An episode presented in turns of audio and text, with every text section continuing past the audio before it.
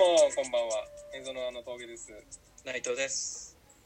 この番組では北海道で視野を広げる人とつながるをテーマに活動する有志のコミュニティエゾノワの活動の一つとしてメンバーやゲストをお呼びしてその方の隠れた一面や楽しく働くコツなどをお話しするものですはい、ありがとうございます。今週は先週に引き続いて、歌代さんと一緒に、また、ヒッチハイクとお仕事のノリの話をしていこうと思います。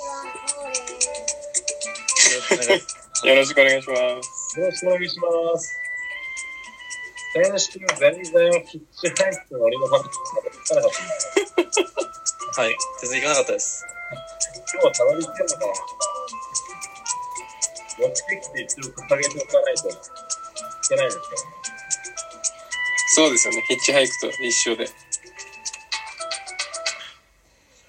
なんかちょっと歌代さんの声どもどもっちゃってるかもしれないですね。思ってます？はい。そうですね。大丈夫ですか？どう？今はどうですか？あ今の方がいいです。さっきより良くなりました。近づいたからかな。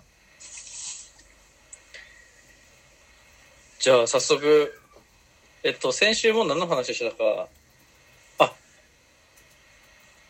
まだ、ノリの話まで言ってなかったですね。そんな話してないはあの名前のアナグラムを考えて、それを披露して、で終わりましたね。うんはい。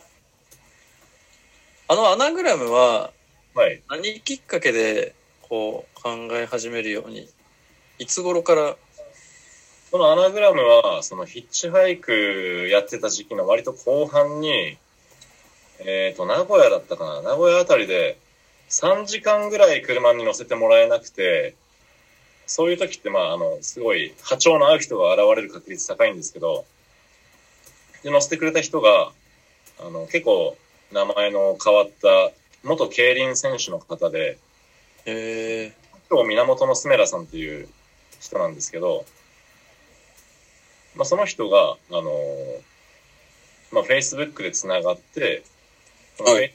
上で、その自分のアナグラムはこれなんです、みたいな紹介してたのを見て、それで興味を持ってやってみたんですよね。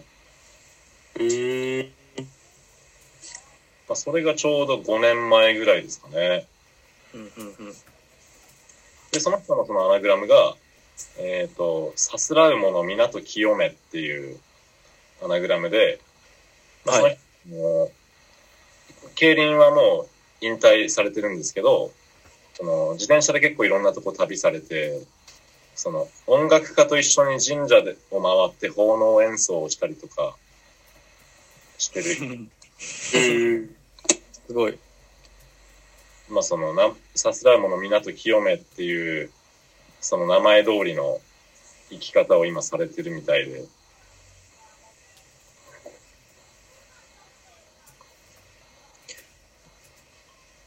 そっからはもう、歌代さんも、割とこう、なんですか、仲良くなった人には、やっちゃう感じですか？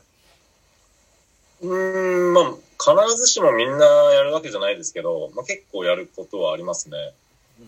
あの、Airbnb って民泊あるじゃないですか。はいはいあの民泊で神奈川のあの宿にちょっと泊まった時に、この、まあ、アパートを経営されてる女性の方が、えっ、と、まあ、富田さんという方いたんですけど、まあ、その人にもその、まあ、一泊だったんですけど、その、帰り、駅まで送ってくれて、別れ際に、いや、ちょっとアナグラム考えたんですよって話をして、はいはい。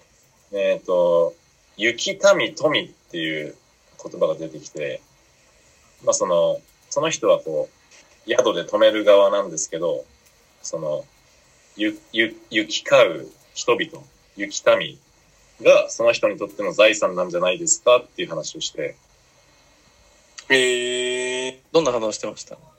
結構喜んでましたね。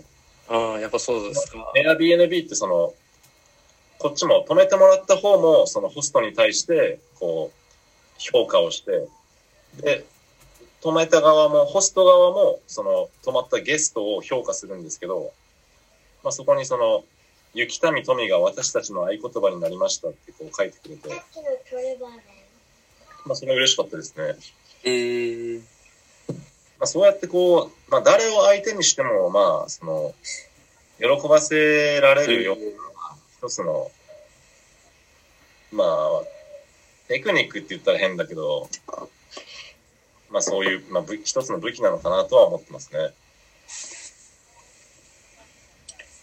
名前をしっかり考えて、それを題材に話すってなかなかないので、なんか印象に残りますよね。うん。まあその、やっぱり自分の名前をうんテーマにしてくれたらやっぱ興味持ってくうん。れる。うん。そのすごい自分事として捉えてくれうん、うん、る。うん、その、まあこの間ちょっとその名前の話をしたから、この一週間ちょっと名前について考える時間とかたまにあったんですけど、例えばその、名前をし知らない人を相手に、その、ディスることとかってできないじゃないですか。うん。あの、あの、なんなんだっけ、北電のあの人とか言っても、なんかこう、その人を、例えばこう、けなしたい人がいても、誰のこと言ってるみたいな風にこう、曖昧になるので、その名前ってすごい、なんて言うんだろう。まあ、その人を特定する、まあ、キーワードですよね。なんかそういう考えっていうのは結構昔からあって、うん、うん。あのー、安倍の生命っていう陰陽師はいいう漫画があって、で、その陰陽師の漫画の中で安倍の生命が、その名前というのは、その人にかけられた一番強いまじないだってういう。ん。うん。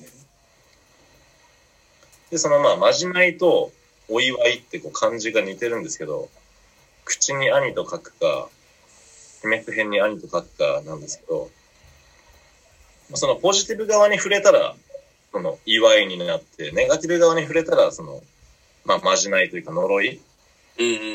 変わるのかなと思ってて、そのアナグラムやるときに、その、ポジティブ側にこう、触れるようにうん。考えるようにすると、まあその人のこう、いいところだったり、可能性だったりに目、目を向けられるのかなっていうふうに思ってます。うん。名前は確かに、嬉しいですよ、単純に。それを使ってこう考えてもらったってう。いうんことだけで。だから、残りやすいですよね、確かに。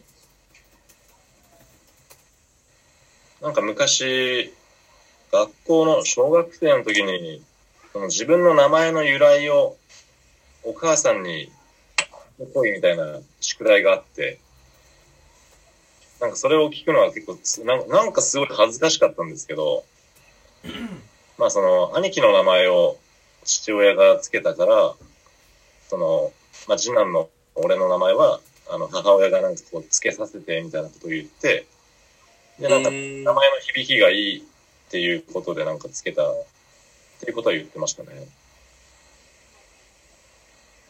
その峠さんの名前って、こう、雪広って、こう、まあ、幸せにくつろぐ。はい。